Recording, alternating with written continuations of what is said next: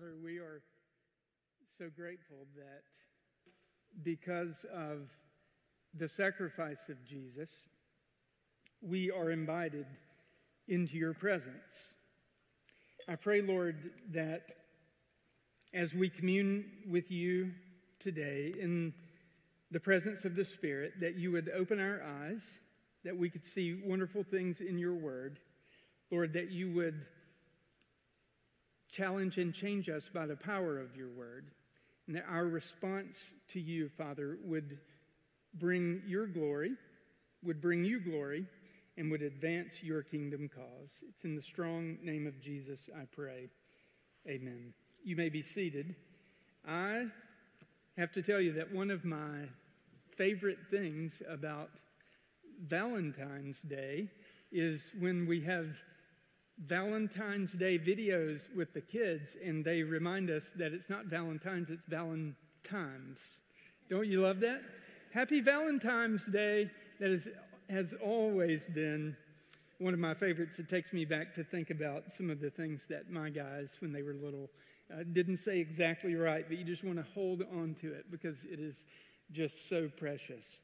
Uh, in our series, Immeasurably More, we have essentially been talking about the gap that we experience between the life that God designed us to live, which, as Jesus termed it, the abundant life, and actually the one we're living day by day. The reason there's a gap, or we, we sense there's a gap, is because the, the truth is there's so many times where we find ourselves riding on the struggle bus, where it's, it's just not clicking. And so we wonder, where is God and what's going on? And what we've discovered in this series is the key to the life that we were created to live, as we have said, is union with Christ. Okay, it, it is union with Christ. It is Christ in us bringing His power to bear, helping us to live the victorious life we were created for. Now, our anchor passage of Scripture has been Ephesians chapter 3, beginning in verse 20. And here's what it says Now, to him who is able to do immeasurably more than all we ask or imagine, according to his power that is at work within us, to him be the glory in the church and in Christ Jesus throughout all generations, forever and ever. Amen.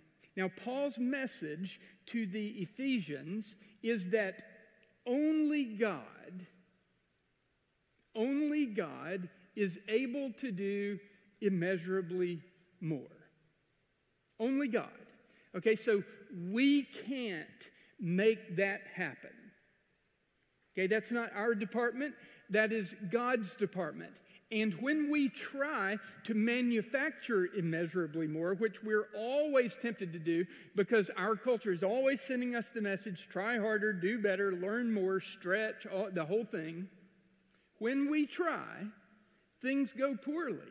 Just as Solomon predicted in Proverbs chapter 14, verse 12, he wrote these words There is a way that appears to be right but in the end, it leads to death. There's a way that we think we should go to establish the life that we've always wanted, but that way only leads to the death of that life. It doesn't work when we are trying to manufacture it. Only God, who created us for this abundant life, knows the way, and only God shows the way. He wants it for us. Listen, if you've ever doubted that God wants the best life for you, that's what He wants. He wants it for you.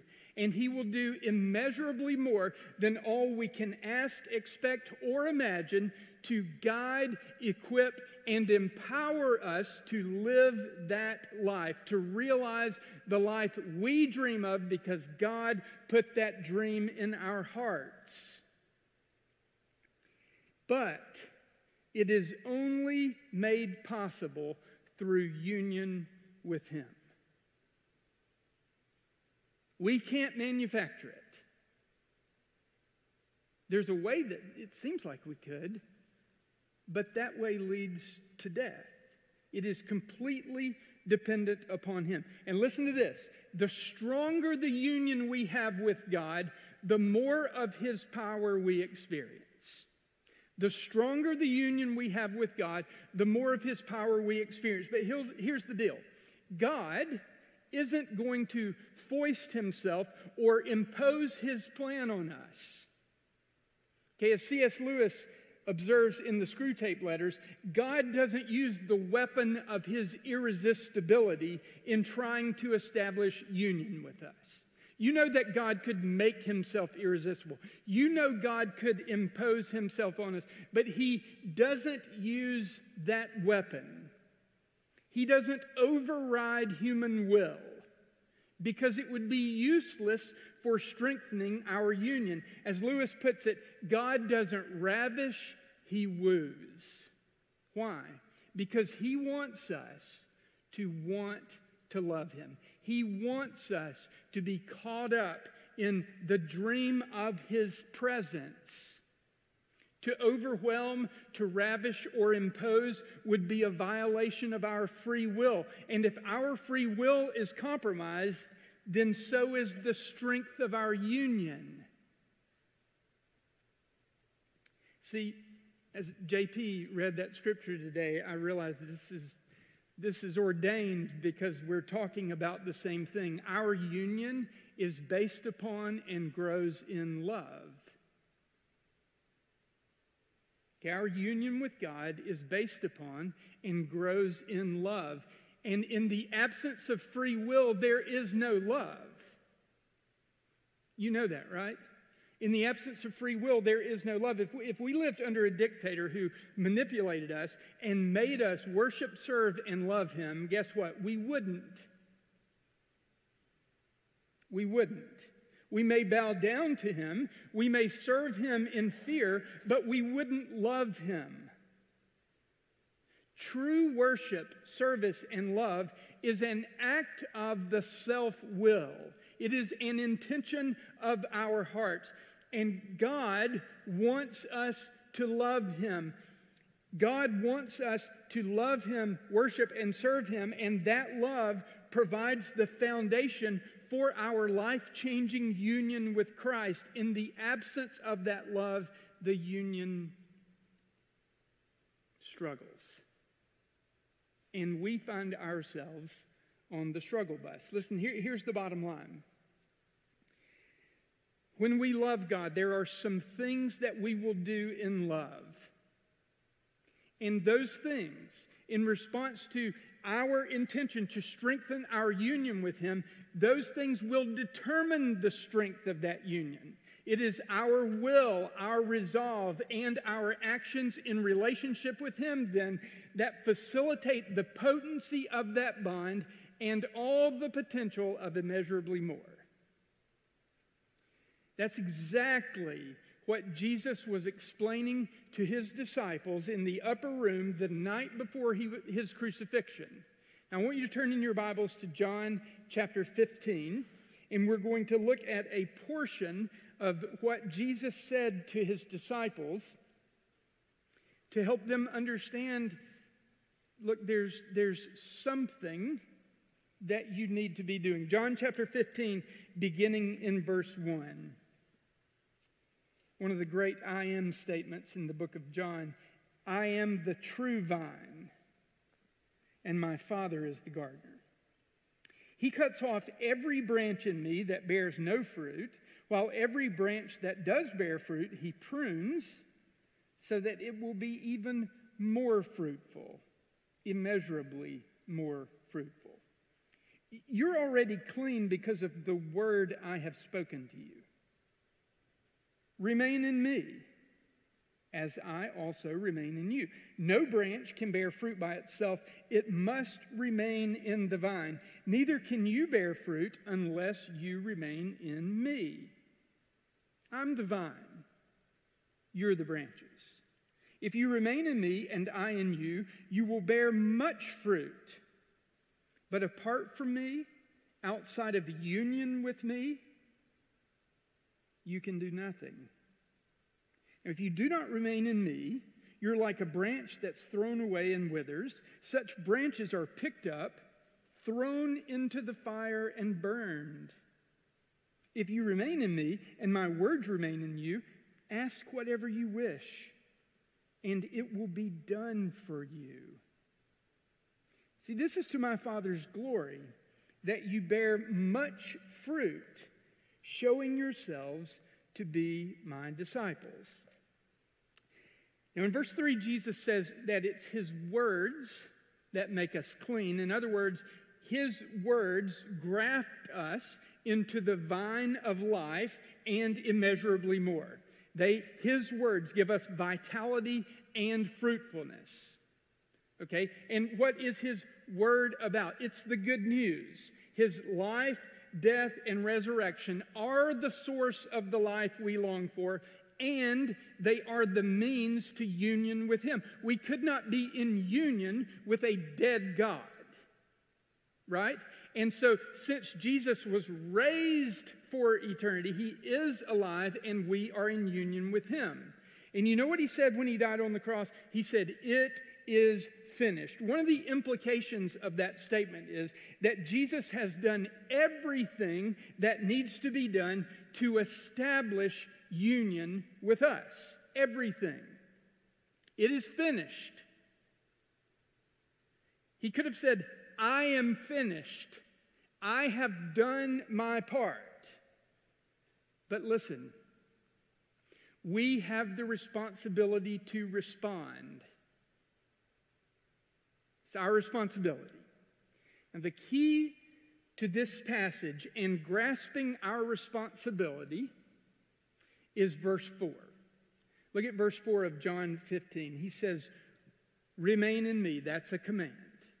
You remain in me, as I also remain in you. No branch can bear fruit by itself, it must remain in the vine. Neither can you bear fruit unless you remain in me. Remember when we said that's God's department? You can't bear fruit unless you remain in Him. Now, listen, we don't have to worry about what He's going to do because He's already done it. That's in the past. It is finished. Remember? For those who received His offer of life through grace, placing their faith in the word he has spoken in the gospel good news, for those who have received his amazing grace by faith, he is going to remain in us. He's going to remain in you. He's not going anywhere.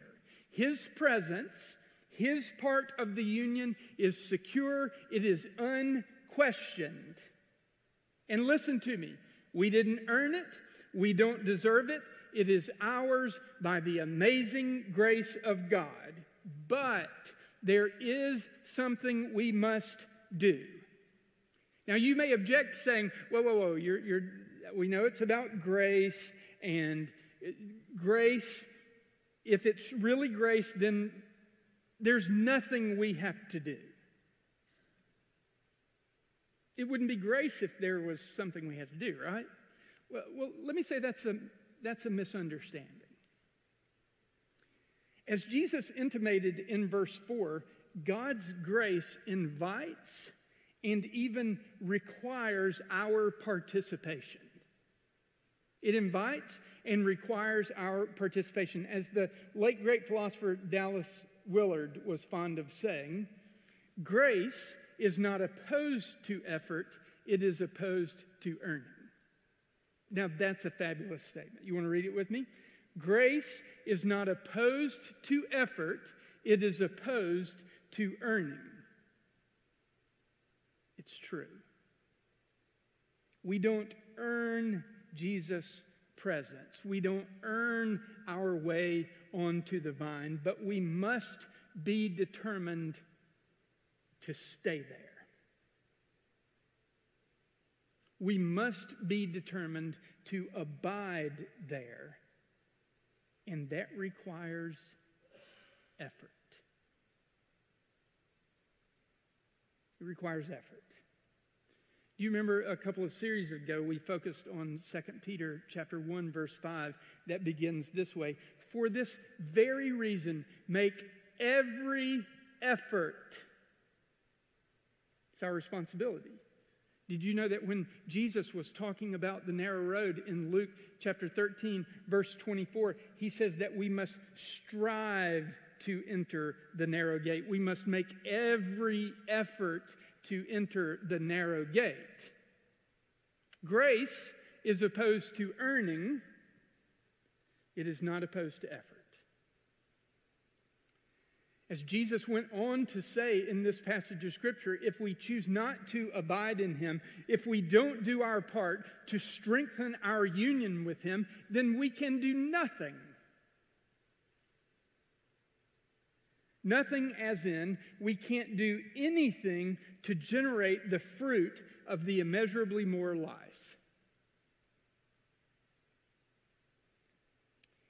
As he teaches in verse 6, look at verse 6 of chapter 15. If you do not remain in me, you're like a branch that's thrown away and withers.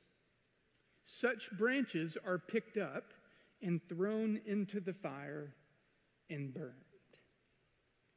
If we don't remain in Him, if we aren't making an effort to abide in Him, we're like the twigs that fall off or are cut off the vine in pruning. What happens? Those twigs are gathered to keep the garden clean and they are burned because why? There is no life in them. They are not producing the grapes that they were intended to produce. Now, anytime, like anytime we're reading in the New Testament and we read about burning and stuff going away, fire, everybody goes, oh, Jesus is talking about hell. That's like the most important, we think about, we're obsessed with it. But I want to tell you, Jesus is not pointing to hell here. Remember who he's talking to? You remember where they are? He's talking to his disciples. They're in the upper room. He's telling them the most important things they need to know prior to his crucifixion, prior to him leaving them. When, by the way, they thought there was no hope of him ever coming back. So, what is Jesus focused on. It's not the destination of the twigs that Jesus is primarily concerned with, it is what caused them to be lifeless. That's what he's talking about in this passage of Scripture. What caused them to be lifeless to begin with? He laments that they could have been fruit producing branches on the vine of life, but they failed. Why did they fail? Because they didn't stay connected. They were disconnected from the vine. Apart from union with the vine, those branches could do nothing. So, the effort that is called for by grace is our effort to abide. It's what we need to do to follow Jesus' command to abide in Him. Look, our effort doesn't get us saved. Our effort doesn't ensure our salvation. What our effort does is ensure that we are cooperating with God's plan to bear fruit through us and for us to experience the life of immeasurably more that requires His power working in us and ultimately through us. So the effort required is the effort to abide in Him, to remain in Him. Now, hopefully, you're thinking, gosh, I wonder what that is. Like, what is required? I'm going to give you two things today that I think the scripture clearly teaches is required. First, to abide in Him, to remain in Him, we have to catch the wind. We have to catch the wind. Now, does anybody in here love to sail? Anybody? We have sailors? Okay. So I'm not a sailor. I don't, like, I couldn't run, get in a boat and make it. I mean, even today, the wind's good, right? I couldn't make that happen. But when I was in college, I was on, excuse me, I was on the waterfront staff of a sports camp in New Hampshire. Okay, and, and the camp was actually uh, made famous by Adam Sandler on Saturday Night Live when he sang a song about Camp Winaukee on Lake Winnipesaukee in New Hampshire. We, we felt like we had arrived, kind of jumped into the cultural lexicon when that happened. That's exactly where I worked. Okay, and I was on the waterfront staff, and, and on the waterfront, the kids could swim, they could ski, and they could sail. Now, I worked with swimmers and skiers because I couldn't sail, but there were people on our team who had that skill and were great at it. So one day, one of them named James said, Hey, we're, we're going sailing. I'm going to teach you to sail. And I, I, I legitimately tried to do it. And I actually thought it was fun. And in the process, I learned one most important lesson about sailing. No matter how much the wind is blowing, if you don't catch the wind, you are dead in the water. You have to catch the wind to sail. The sail has to be hoisted correctly, turned in the right direction, in the right position. I don't know the words, I'm sure they're real words for this. I'm just communicating here, right? It's got to be positioned to catch the wind. The wind was critical to propel the boat forward, but the sails had to catch it. And what I learned was that was up to me. I had to figure it out. Now, what does this have to do with abiding in Jesus? I appreciate you asking. Sailing is actually a great metaphor for life with God. Because no matter how determined we might be to move, okay, no matter how determined we might be to change our hearts and our lives and our dispositions at the deepest level, we can't do it alone. We can't move in Jesus or forward with Jesus without a power that comes from outside ourselves. No amount of determination can move us in Jesus without the wind. And what is the wind? The wind is the Holy Spirit of God that moves us. Do you remember Jesus' discussion? We've talked about it a couple of times recently with Nicodemus. In John chapter 3, Nicodemus comes to Jesus in the cover of night, and Jesus breaks it to him that he can't even identify the things God are doing unless he's, God is doing, unless he's born again. And as Jesus talks to Nicodemus about living in the kingdom of God, Jesus says that the wind of the Spirit, he's talking about the Holy Spirit, the wind of the Spirit of God, he said, blows where it wishes. And Jesus put it, as he put it, we hear the sound of it, but we don't know where it comes from or where it's going. But guess what? We must catch it if we're going to live in the kingdom. Why? Because the Spirit of God, which came permanently to earth upon the ascension of Jesus, the Spirit of God was sent to help us stay plugged into the vine. The Spirit of God was sent to help us abide in him. Now, later in his discussion with the disciples in the upper room, as Jesus was explaining to them about his unfortunate departure, he said this in John 16, beginning in verse 5. But now I'm going to him who sent me. In other words, I'm going home to the Father.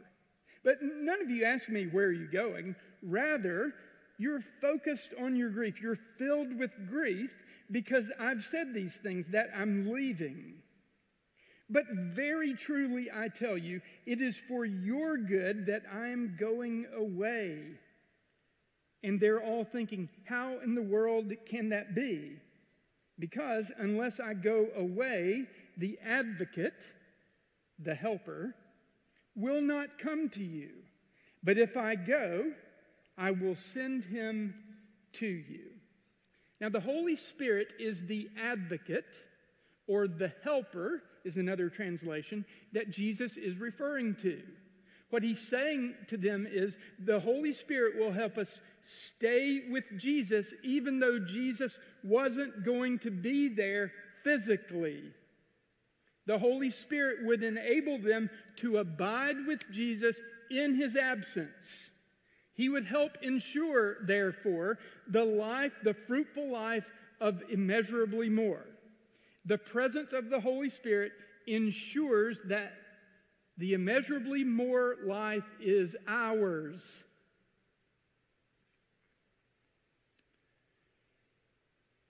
But listen, we can't be passive observers. The wind of the Spirit is blowing, but we have to do our part to catch it. And in order to catch the wind, you have to draw the sail. In order to draw the sail, certain God given, time honored skills need to be learned and faithfully There are just some things we need to do to put the sail of our lives in position to catch the wind. And none of these are surprises. But they're critical if we want to catch the wind of the Spirit. We do so when we are faithfully reading the Word of God. And by the way, it's not the verse of the day, it's not a verse that you bump into when you're cruising social media. It is what we are talking about here is the faithful, systematic study of God's Word, both individually and in community.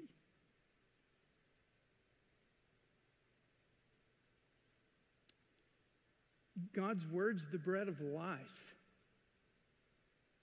If, if, you, if you thought about eating the way you consume the Word of God, would you be a healthy person?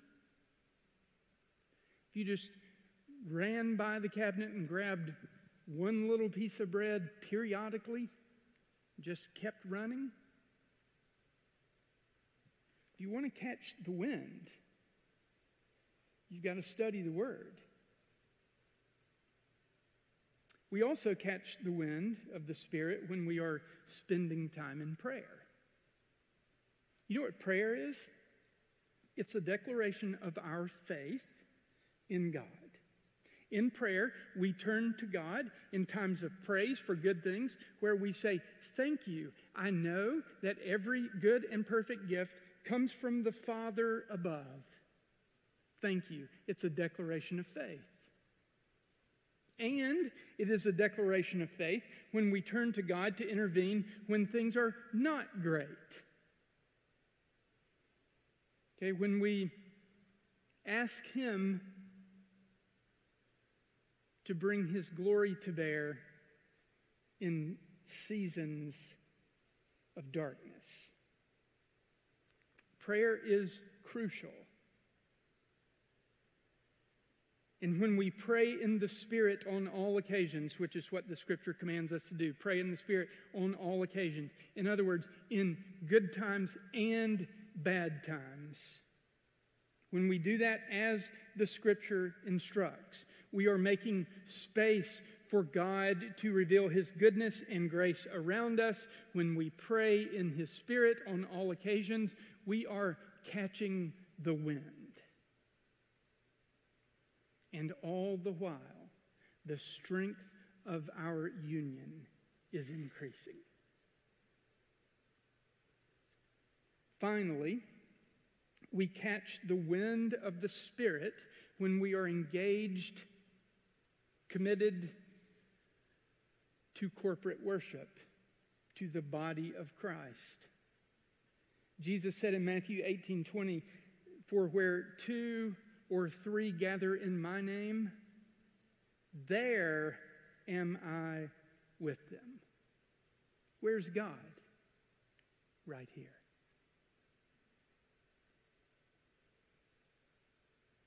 Right here. See, gathering in His name means that in His name means that we are gathered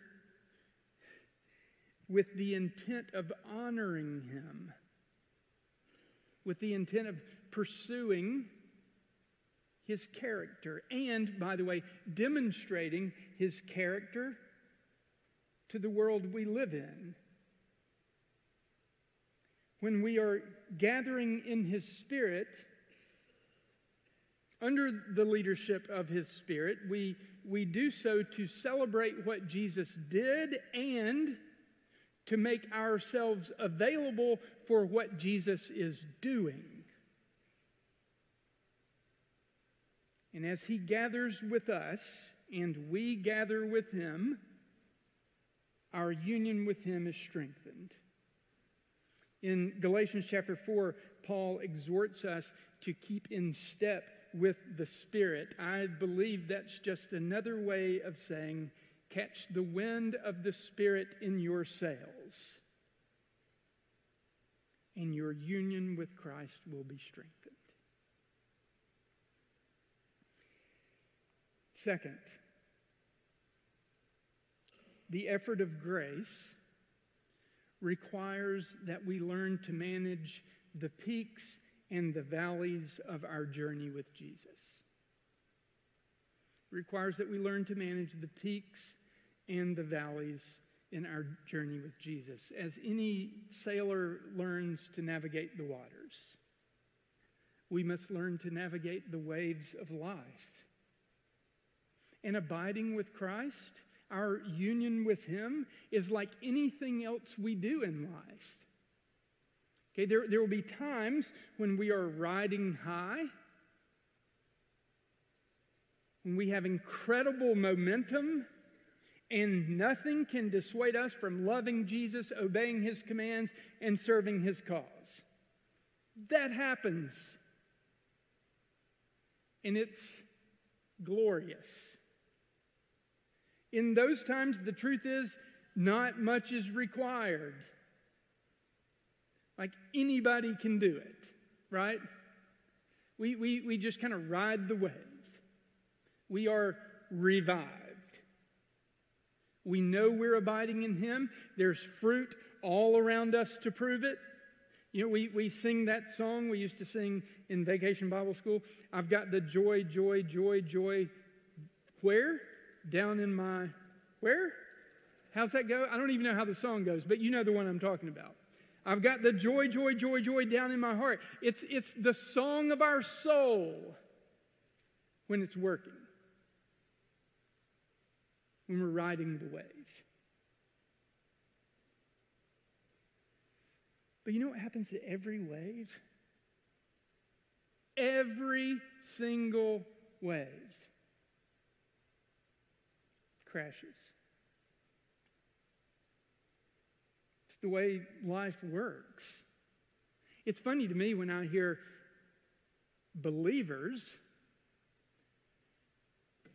talk as if they expect to always be on the crest of the wave, to always live at the top of the mountain.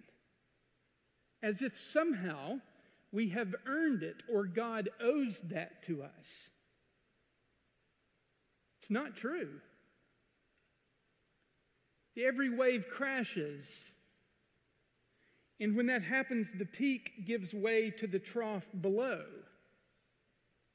And it is in those times that we typically don't feel the presence of God. That we, we know the wind's blowing, but we're not sure where it's come from, where it's going. We're not sure how to catch it. We're discombobulated in the trough. We have no momentum. We have very little motivation. We don't have that joy, joy, joy, joy down in our hearts. What we feel in those moments is probably better defined as indifference, apathy. You know, I, I, find it interesting that Jesus didn't say, hey, listen, remain in me at the crest of the wave. He didn't say, remain in me when things are really going good and you're not frustrated and you feel the wind, you know, that, that's not what he said. The message was to continuously abide in Him. The fact of the matter is, anybody, anybody can abide with Christ on the crest of the wave. The real test, and might I say, the real opportunity to strengthen our union with Christ is found in the trough below. It is not on the mountaintop, it is in the valley. Worshiping, serving, loving God when we don't feel Him. When there's no momentum for the task. Listen, that's where progress is made in our union. That's where strength comes from. When our will to go with Jesus is as strong when we don't feel the wind as it is when we do, that's when we make real strides toward transformation. You know what James said? To open his book, he said, Y'all, Consider it pure joy, my brothers and sisters, whenever you face trials of many kinds, because here's what we know you know that the testing of your faith develops perseverance. And let perseverance finish its work so that you may be mature and complete not lacking anything. In troughs, we usually sink in despair. But what James is saying is turn that thought around. You've got to see it from God's perspective. If you look at the possibilities, you can consider the difficult times you're in with pure joy. You must choose it. You choose to sing, I've got that joy, joy, joy, joy down in my heart. Why? We choose that joy because we know that if we make the effort to persevere, if we just search for the wind,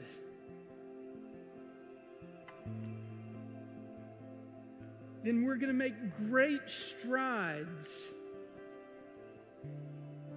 toward the life of immeasurably more. Listen, we, we don't make the wind blow, we just try to catch it.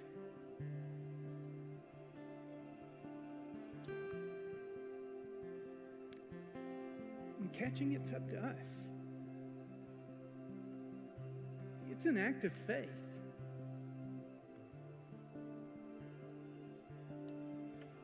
And it's persevering with dutiful faithfulness when nothing in us wants to keep going, when everything in us is crying out for us to quit because we, we don't feel the wind, we can't find God, things are falling apart all around us.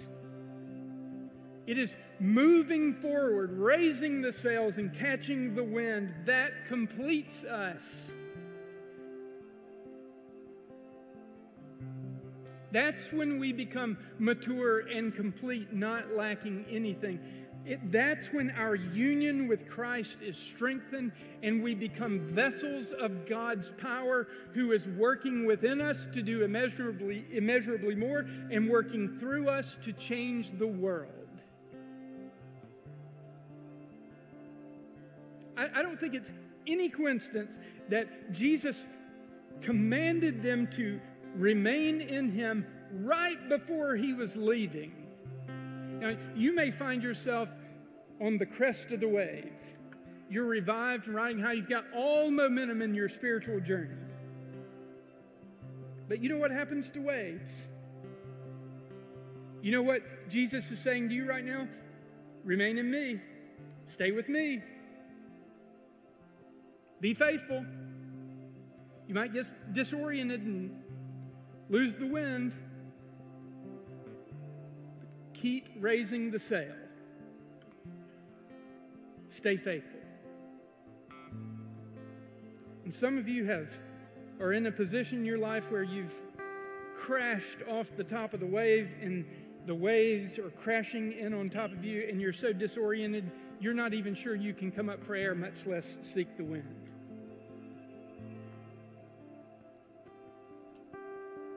Jesus is saying, remain in me. Stay faithful. Trust me. Trust me. Because my vision for you is still immeasurably more. And what I'm going to do is use this time of turmoil. I'm going to use these challenges. If you'll just persevere, I'm going to use these challenges to make you mature and complete, not lacking anything. That's what he does. Remain in him. Let's bow our heads and pray.